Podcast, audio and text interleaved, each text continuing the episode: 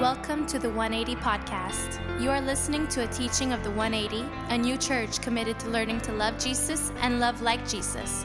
Our prayer is that God would use this teaching to help you grow closer to Him and that you would feel moved to join us in person, where you can grow in community with the larger 180 family. Bienvenue à la balado-diffusion de l'Église 180.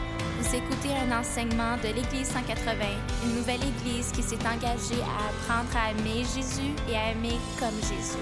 Notre prière est que Dieu utilisera cet enseignement afin de vous aider à vous rapprocher de lui et que cela vous donne envie de vous joindre à nous en personne où vous pourrez vous épanouir au sein de la communauté qu'est la grande famille de l'Église 180.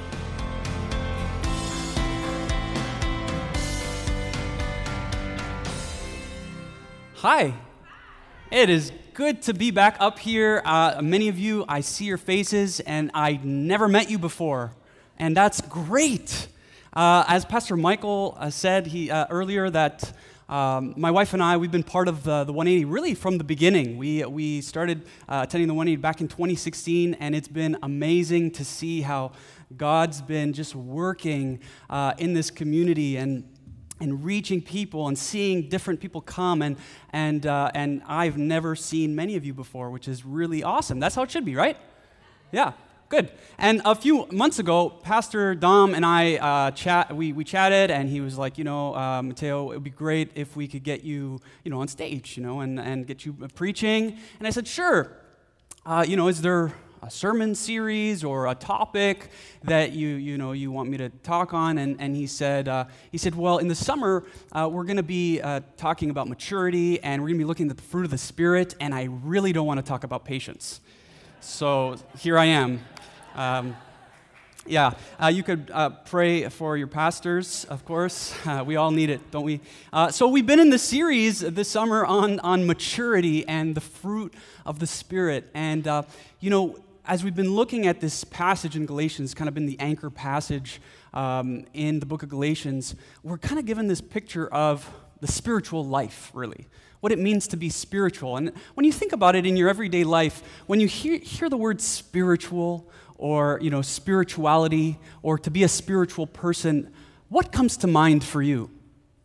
And I think most of the time when you talk to a person about you know, what it means to be spiritual or what is spirituality, uh, you know, people think about the supernatural world, right? The invisible world, the unseen world. Usually something that's kind of abstract and disconnected from the physical realities that we all live in.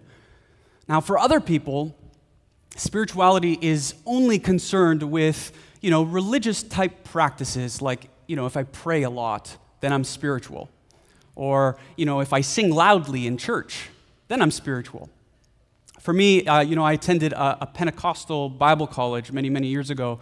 And, and in that uh, kind of atmosphere, in that culture, one of the things that was a mark of true spirituality was the, the gifts of the Spirit. So, you know, if you speak in tongues, maybe you've never heard of this, but uh, for, for these people, speaking in tongues was a sign of true spirituality.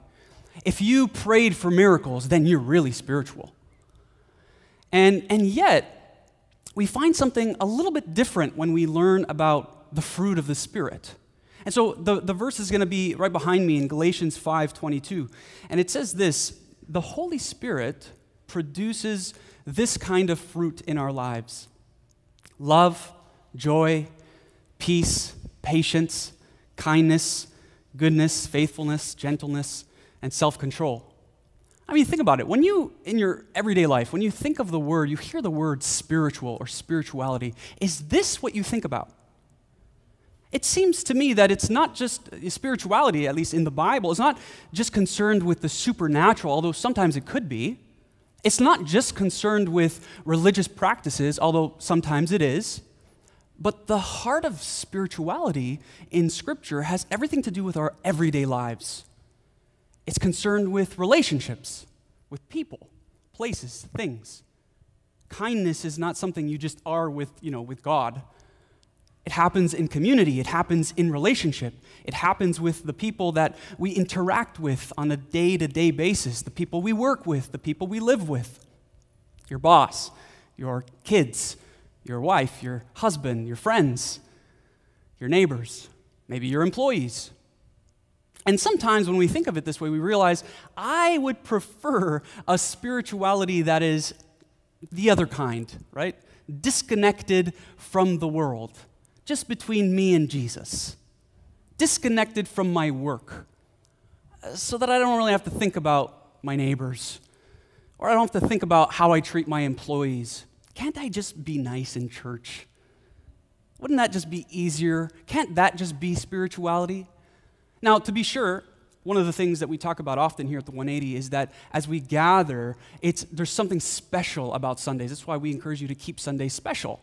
Because as we gather and we do these different things, as we serve one another, as we sing, as we learn, it's all part of this, this, this thing we call worship.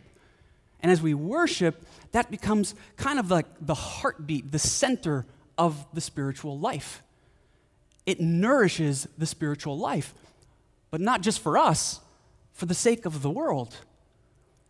And so when we consider what it means to be spiritual, we should be thinking about our workplaces, about our families, about our friends.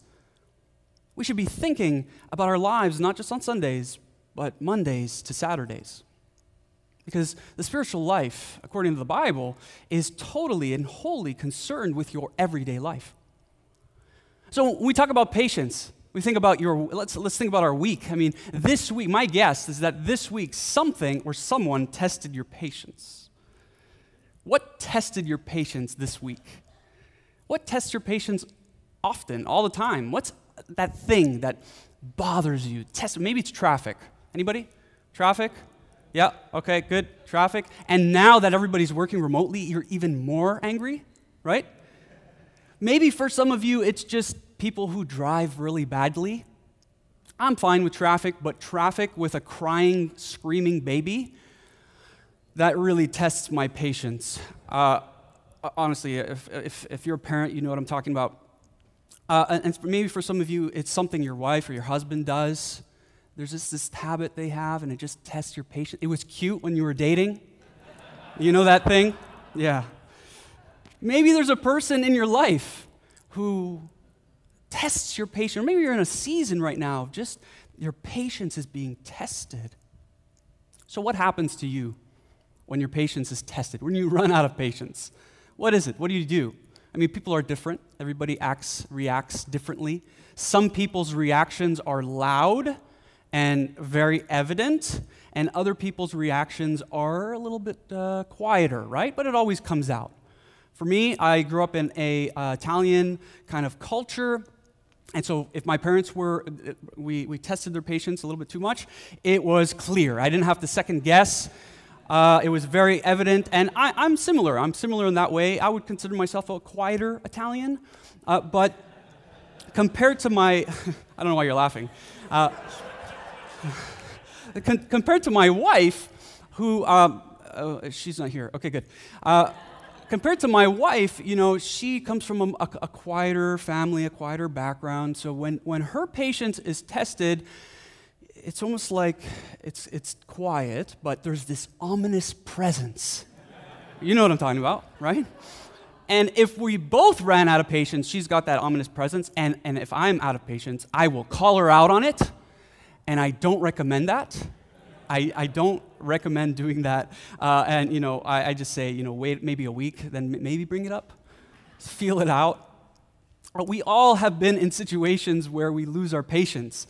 And, uh, and when that happens, something else starts to emerge, right? Maybe we feel victimized. Uh, maybe we feel uh, we start to behave uh, irritably right? We start to force the outcome, force an outcome. We try, maybe we manipulate. We become passive aggressive. Or, or maybe we run away or, or numb the discomfort. These are very common reactions when our patience gets tested, only to make us feel more alienated than we did before. The world, uh, over the last you know, year and a half, has collectively, globally, had to be patient together, right? Uh, we've been in this pandemic and we're waiting and waiting. When will things go back to normal? When can I see my friends again? When, when, when? How are we doing as a species when it comes to patience? What has emerged? What has come out? as people have maybe lost their patience. You know, in general, people have agreed that patience is a good thing. We say things like, patience is a virtue. You've heard that before, I'm sure. That it's, it's a good thing, it's a noble thing to be patient, to teach our kids patience, to model it for them. But I find that usually when we say something like patience is a virtue, we're usually saying it to someone else, right? Or when I say patience is a virtue, what I really mean is I, I, I have no other options. I, I'm stuck. Like I can't control the situation, I can't change the situation, so patience is a virtue, and I feel better. But do we really believe that there's any value to patience? I mean, if I don't have to wait, if, if things don't have to be slow, why should I learn to be patient? Why? You know, uh, many of you who know me know I'm a bit of a nerd when it comes to tech, technology, all that stuff. Um, I, I, need to say something about technology. And, and, and you know, I love gadgets and, and uh, apps and all that fun stuff. And, you know, I work in the technology field, some of you know this, where I, where I create software. And I, part of what I do is I get to think a lot about how technology is shaping our world and how it's shaping us and oftentimes in ways that we don't always know or see or realize. You know, uh, we, we only realized later that you probably shouldn't give you know little kids ipads for too long right? Because it's going to affect their attention span. Recently we realized that there's this thing called blue light which is going to affect your sleep. Uh, and so there's all these uh, we're, we're, we're slowly learning. But some things we don't always realize is happening to us. Um, maybe you've heard uh, there's been these news uh, articles, these allegations against a certain company. Uh, you've probably heard of it. It's in the next slide. Apple, Apple uh, uh, it's a technology company, and they make certain devices. And Apple has been basically there's these allegations that Apple has uh, um, admitted to, and they had to make they had to pay some pretty big fines that they were purposely slowing down iPhones. Now, you probably have experienced this, right? Uh, they were forcing, this is what they, what they were doing, is they were forcing iPhone users to download new software, which in turn which would, would make the, uh, the phone slower and force users to do what? Get a new phone, right? So, all the iPhone 4 users in the room, you're the true spiritual heroes. You really, you really are. I don't know. I, for me, like, if it takes me more than a second to get to a website, I'm, it's broken. It's for sure, right? I need a new, I need a new phone. I need to upgrade, right? Slow is bad. Slow means broken. Slow means old. It means you need an upgrade. Now, what happens when we start to apply this expectation to our relationships, to our friendships, to our family, to our church? I know people try this all the time. You cannot upgrade your brother. You, you cannot upgrade your kids. You cannot upgrade your parents. You cannot upgrade your friends. Notice how I didn't say wife. No, I'm just, bad joke. You, you cannot upgrade your wife. You cannot upgrade your church. People try to do this all the time, only to be dissatisfied and disappointed. Why? Because there's certain things in life that, in order to fully enjoy, in order to fully appreciate, they require patience. Patience. But let's be honest, many things in life are better when they're faster, right? I mean, let's be honest. I, when you go to the hospital, when you call 911, you're dealing with doctors, you're dealing with your health, fast is a good thing much of the technological innovation uh, that has made the world faster has also made the world better. More people have faster and greater access to food and, and trade and healthcare and education and hygiene. I mean, we take it for granted, but just 100 years ago, you could not travel the way we travel. You could not communicate the way we communicate. You cannot learn the way we learn. Imagine going through a pandemic without some of these tools that have helped us, the school system, churches would have closed. Many churches would have closed. Fast is not always a bad thing. sometimes fast, sometimes new upgrades makes the world better. Yet, we must be very attentive about how a culture of speed, devices, and upgrades and one day shipping is actually shaping what kind of people we're becoming. You know, one author once put it this way he said, We create the tools, and the, then the tools create us. This has kind of been true historically of human culture. As we've invented tools that have helped us, they've also shaped us. They've shaped our cultures, our habits, our ways of thinking, our ways of relating to one another, our ways of being in the world. And for Christians, this matters deeply. Now, for some Christians, the easy answer is to escape, to reject, to somehow suggest that this technology is really just a force of evil. And they tweet about it on their newest devices, right? What we're talking about here is maturity being in the world without being of the world. So we need to think carefully about how, how is this expectation this, of speed and instant gratification, the rejection of the slow, how is it shaping you? How is it shaping your character? How is it shaping your relationships? How is it, how is it shaping the way you parent? The way you relate to people? How is it shaping the way we pray? You know, I was thinking a lot about this and about how a culture that rejects patience uh, has penetrated the life of the church in general. And I think, you know, what about prayer? What about prayer? You know, prayer is slow. Prayer requires patience. There is no app that makes prayer go faster. There is no five steps that makes prayer go faster. Now, there are apps that could remind you to pray, right? Your, your alarm clock, maybe. And, and Christians, by the way, have been doing this for centuries. Uh, if you've ever noticed a, like a bell on top of a church, right?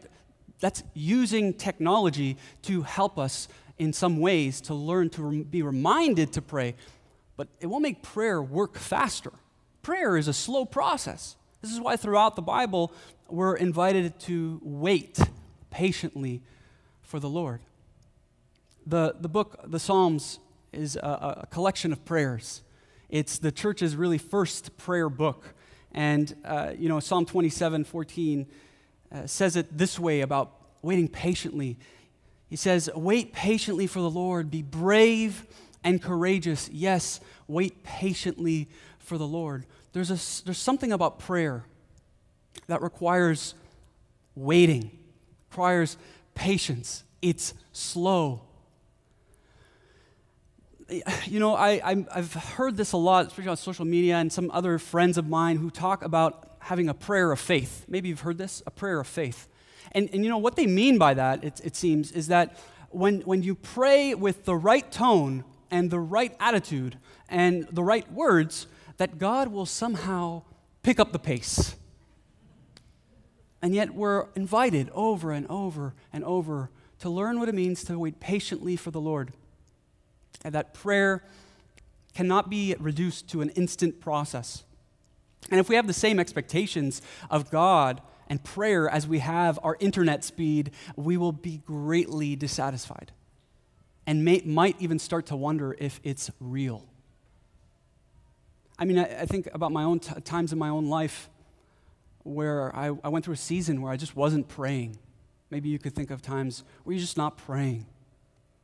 And when I look back, I realize in those times the pace of life was too fast. It was too hard to slow down. What does it look like for you to pray? What does it look like for you to wait patiently for the Lord? It's easy to say, but it's hard to do. It is hard. I, you know, I often feel this way uh, about reading the Bible. When it comes to reading the Bible, uh, you know, uh, a little while ago, the 180 was doing a, a, study on, on how to read the Bible. Right, and so many of you, you know, just starting to learn what it means to read the Bible. And, you know, you start off and it could be very exciting. And, and then, but over time, what you realize, I can't just keep going back to my favorite verses, right? And what we learn is that the more we study the Bible, years and years and years, the more you realize, uh, there's so much that I don't know. There's so much that I don't understand. And for a lot of people, this is discouraging, right? This dissuades us from even reading, picking up the Bible, because it's complex. There's history and there's theology and there's culture, and I just don't get it. And this is why the Bible will often invite us to meditate on Scripture.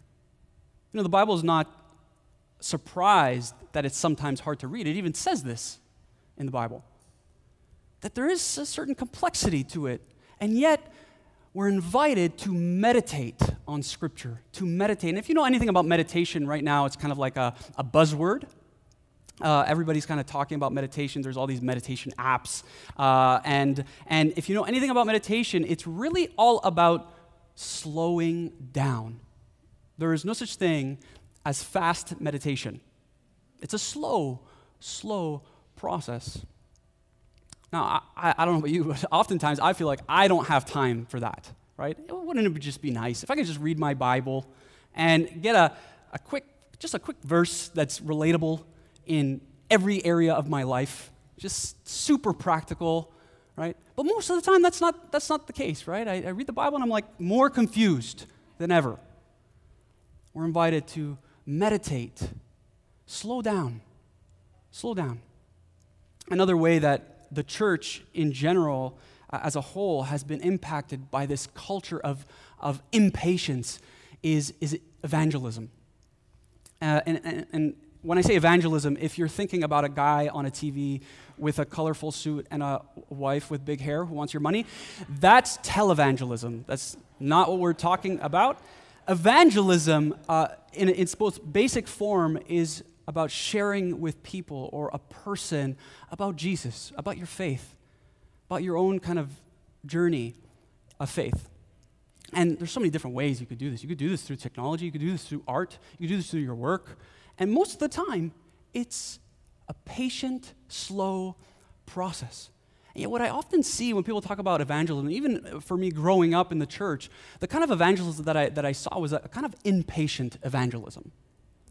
Rather than being part of the heartbeat and fabric of the church itself, impatient evangelism becomes kind of event focused. It's a special two hour thing where a guy that you've never met gives you a sort of you know, sales pitch, and then you get a chance to respond, and your eternal fate is decided on this response. And there's no opportunity for questions. You can't raise your hand. Don't, don't, don't do that. You can't raise your hand. You can't ask questions. It's kind of a now or never, impatient evangelism. And so for me growing up, we would have these like special events where that was like evangelism, where we'd have these things called outreaches. Outreaches, or the, the best thing was uh, bring a friend Sunday, as if all the other Sundays you, you shouldn't bring a friend. and then, of course, on Bring a Friend Sunday, it's going to be great. You better come because on Bring a Friend Sunday, you could wear jeans. I swear, I'm not making this up. This is a real thing we'd all talk about how the pastor's going to wear jeans on Bring a Friend Sunday. It's like, what? So rather than being a part of the heartbeat and fabric of the church, evangelism is something that we do once in a while. It becomes impatient, something that you put on rather than something that, that is part of who you are. Now, there is a, a sense, there's a, a, certain urgency in, in the Bible that is emphasized when it comes to evangelism, but it's a sort of patient urgency. You know, uh, in, in the book of James, James says it this way He says, Understand this, dear brothers and sisters, you must all be quick to listen, slow to speak, and slow to get angry. Imagine if this was the guiding verse whenever we thought about evangelism slow to speak, slow to get angry, quick to listen. And you got, so often, you know, we, see, we hear of these maybe debates that Christians like to get into, where people get angry, they speak over each other, they get defensive, right? It's no longer concerned about Jesus, it's concerned about being right. But the kind of evangelism that we're invited to in Scripture is a slow evangelism it's relational. Now, there are uh, exceptions to this. There, there are, we might find ourselves in a situation where, you know, you meet someone and very quickly that conversation is headed in that direction and you feel compelled to talk and have that conversation about faith or about Jesus. Maybe you've been in that situation, but this is an exception, not a rule.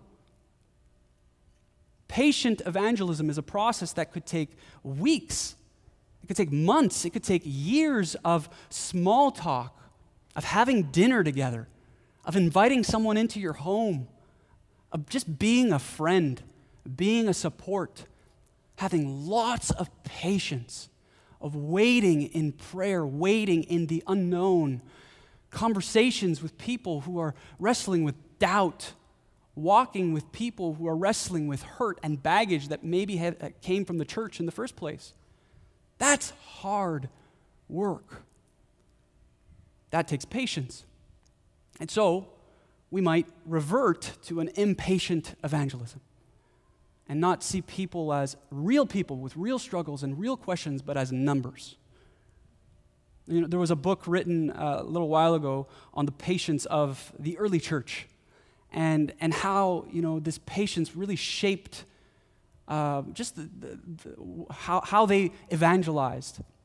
And you'll see the quote behind me. It's from a book called The Patient Ferment of the Early Church The Improbable Rise of Christianity in the Roman Empire. And the author puts it this way He says, Christians were growing in numbers because they were distinct from the unjust living patiently in relation to their neighbors and enemies, doing good to them, and waiting for them to come to faith. There's nothing frantic about this. They were faithful, they were just good to their neighbors, to their enemies. They were patient and just trusted that God would work. Imagine if more Christians in, in this city, in this province, when they thought of evangelism, they thought of this slow process that requires lots of time and patience, not event driven, but life on life, community driven. And perhaps a society that is marked by skepticism and hurt and pain when it comes to religion, that maybe more, more people would be interested, more people would be curious. I know that there are some people sitting in this room because someone was patient with you. Someone said, It's okay. Why don't you come? Come and see. Just come and see. You don't have to have it all together. That's patient evangelism. So, how is this culture of, of speed and, and the instant penetrated your own expectation of God, of, uh, of prayer, of the Bible, of faith? Uh, what about relationships? Well, relationships is such a key concern for Paul, who wrote this letter to, uh, to the Galatian church. You know, the fruit of the Spirit passage is uh, written to this church in a place called Galatia. And right before Paul gets to this passage where he lists the fruit of the Spirit, he gives us a kind of window into the community, this church. And this is what he says. He says this He says, For the entire law, it's referring to the Torah, the Old Testament law. The entire law, how much of the law? Some of the law, a part of the law. The entire law is fulfilled in keeping this one command love your neighbor as yourself. If you keep on biting and devouring each other, watch out, or you will be destroyed by each other. We get this picture in the church, of the church in Galatia. They've got some serious relational problems. And so Paul says, he gives us this metaphor of these wild animals, right? Uh, fighting, right? Biting and hurting each other. And he says, if you're not careful, this community is going to be, it's going to fall apart. It's going to be destroyed. The relationships that you have are going to be destroyed. The church could fall apart. This is a serious warning. And if you look eh, really in the, the context of the Galatian church, he talks about the law, the Torah, because he says, you know, you guys are, are arguing and fighting about the law, about who's in and who's out, who's right, who's wrong. And he says, listen, there are hundreds of laws in the Old Testament, 613. I checked. No, I Googled it. But only one command in the New Testament, and it fulfills all of the Old Testament ones. People think there's no commands in the New Testament. There's one, and it fulfills everything in the Old Testament love. Love your neighbor as yourself. The way Jesus said it to his disciples a new command I give to you. Love one another as I have loved you. Doesn't matter who's in, doesn't matter who's out. Don't, it doesn't matter how spiritual you think you are. If you don't have love, Paul will say, you are nothing. See, the fruit of the Spirit is not just a list of characteristics that, you know, we check off a list to make God happy because he just made up this list. No, it exists to serve love. They're essential to relationships. And that's, in fact, one of the benefits of the fruit of the Spirit in our lives, which is, remember, a gift that Jesus offers us, is that we begin to experience more satisfying and flourishing relationships. In a world marked by speed and instant gratification, Jesus reminds us that some of the most fulfilling and gratifying things in life require a special patience that only Jesus can offer. You know, one of the famous sections in the Bible uh, is known as the love chapter, and I just alluded to it. And it's a part of the Bible we often hear at weddings. And it's from 1 Corinthians 13. And this, uh, Paul, uh, you know, is, is kind of describing, giving us a list of what is love. And, um, and the first thing, the first thing he says is what? Love is patient. It's patient. Love requires patience. In order to experience love, we need patience. In order to experience being loved, we need patience sometimes. In order to love another person well, we need patience. See, like the Galatian church, the Corinthian church was concerned about spiritual gifts, about who has the gift of faith, who has the gift of prayers, who has the gift of, of, of generosity, of service, of teaching. You can have all the gifts in the world, but if you do not have love, you are a clanging cymbal you are nothing. And love is patient. We live in a world that uh, kind of glamorizes this idea that true love stories are love at first sight stories, right? These are the stories that we grew up with, the stories that sell. Uh, we love these stories, and we're taught from a young age that not only are they beautiful stories, but they're desirable. And so when we start to have that expectation, we get upset, we get disappointed, Something's wrong. Why, why does love take so long? We love love at first sight. And yet there's a kind of love that is experienced only through patience. And by the way, this, this is not just about romantic love. Of course, the church, Paul is speaking to the church about learning to love one another. This has also to do with friendships. The most fulfilling friendships take patience, take time, are slow. You know, this is a, a special kind of patience that is modeled to us uh, by Jesus himself. You know, we often talk about God as, you know, loving and good and faithful, and, uh, and, and we rarely really stop and think about how God is patient. You know, I'm so glad that we uh, sang us the song this morning, Everlasting God, that He does not grow weary, that God is patient. He's patient. And over and over in the Bible, we're reminded that God is patient with us in ways that we don't even really realize. Uh, Peter is going to say it this way He says that the Lord is not slow in keeping his promise, as some understand slowness. Instead, he is patient with you, not wanting anyone to perish, but everyone to come to repentance. God is patient with us. God is really good at waiting. You know what that means? It means that a, a patient God means that God does not control everything. He doesn't. If he had to control everything, he didn't have to wait for anything. Instead, he doesn't.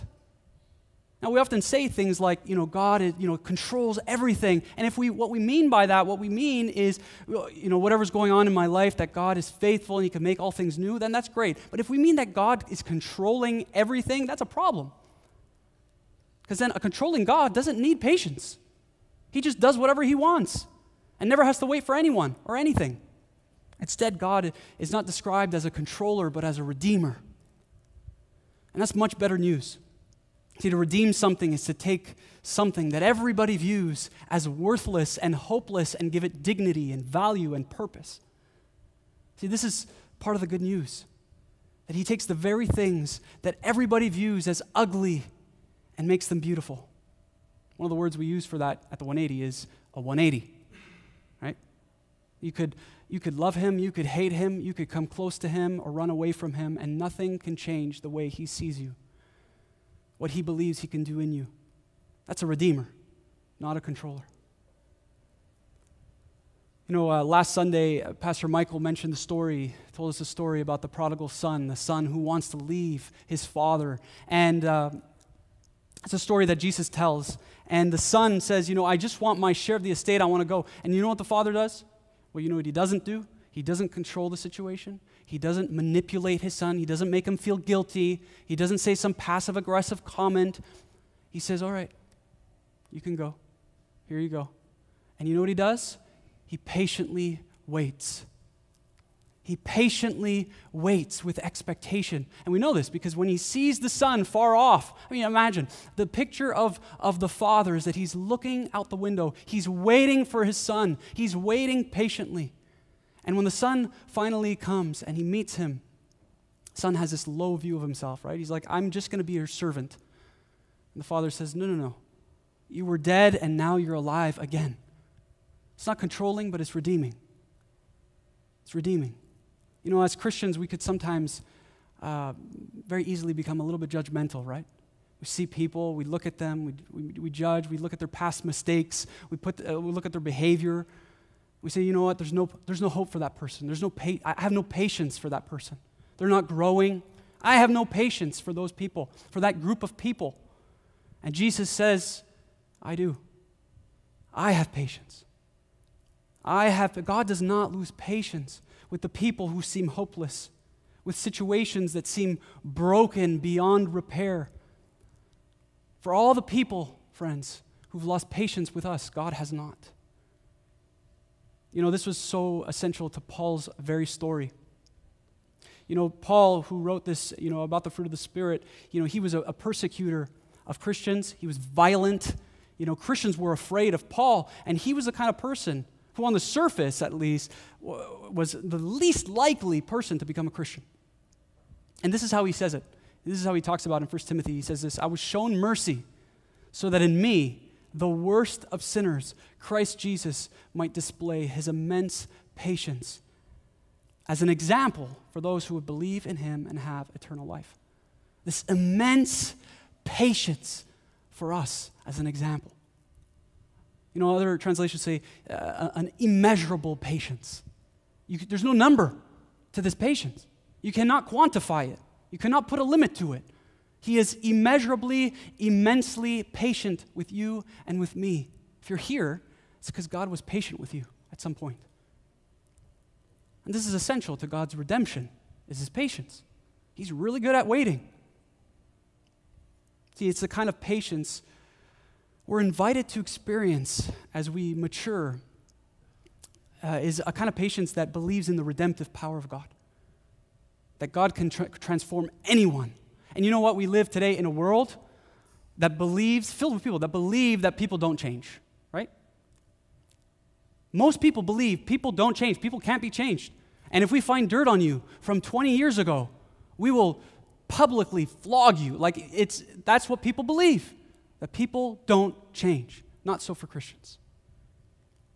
What we believe is that God can transform and change anyone.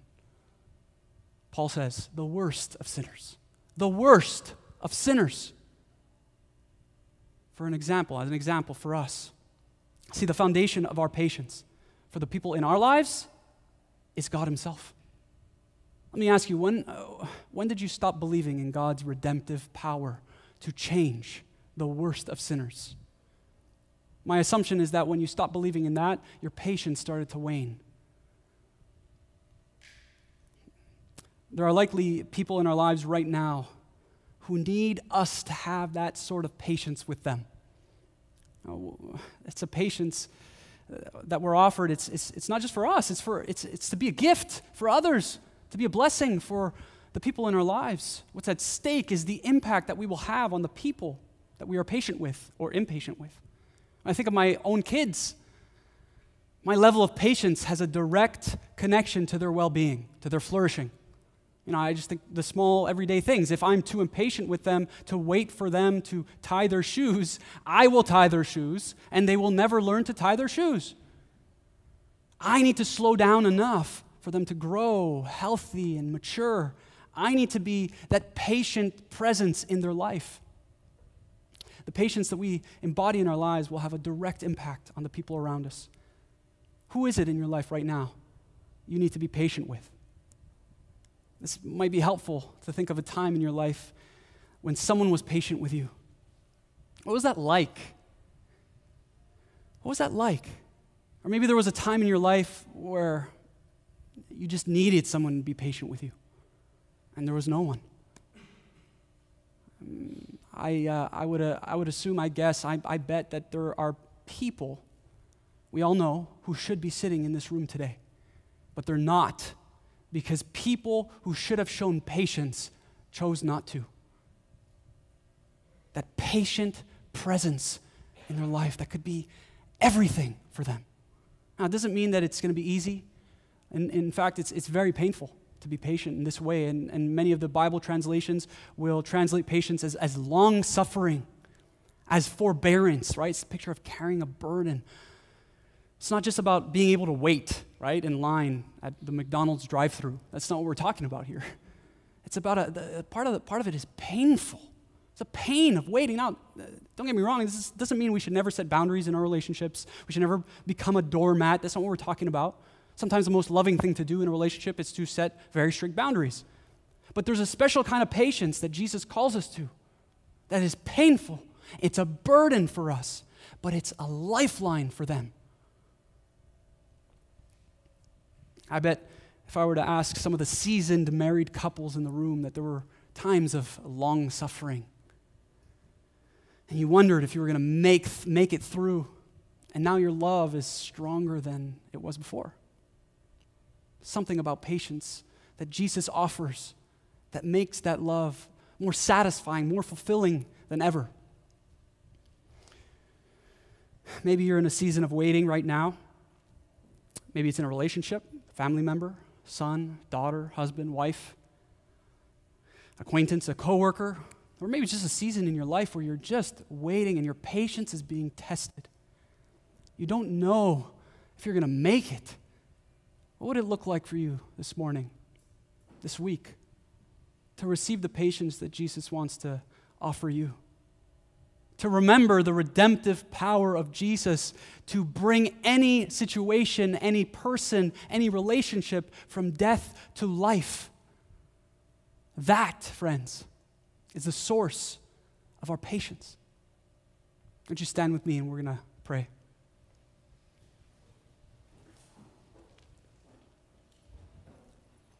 God, we are so grateful for the reminder that you are patient with us we think of Jesus, who was, he was tired. He had times where he was bothered and interrupted and offended and inconvenienced and suffered, but never impatient, never in a hurry, never in a rush. We thank you, God, that you are willing today to meet us where we are, to remind us that you are patient with us. And not only are you patient with us, but you're willing to give us this, this gift of patience. this gift of patience that could impact the people in our lives in ways that we don't always realize, in ways that we don't always understand. So we welcome you, Holy Spirit, to guide us as we go on in our weeks, as we consider the ways that you want us to experience your patience, your love. You want our relationships to flourish. Help us, Lord, to have the wisdom to know how to receive the gift of patience. We thank you. In Jesus' name.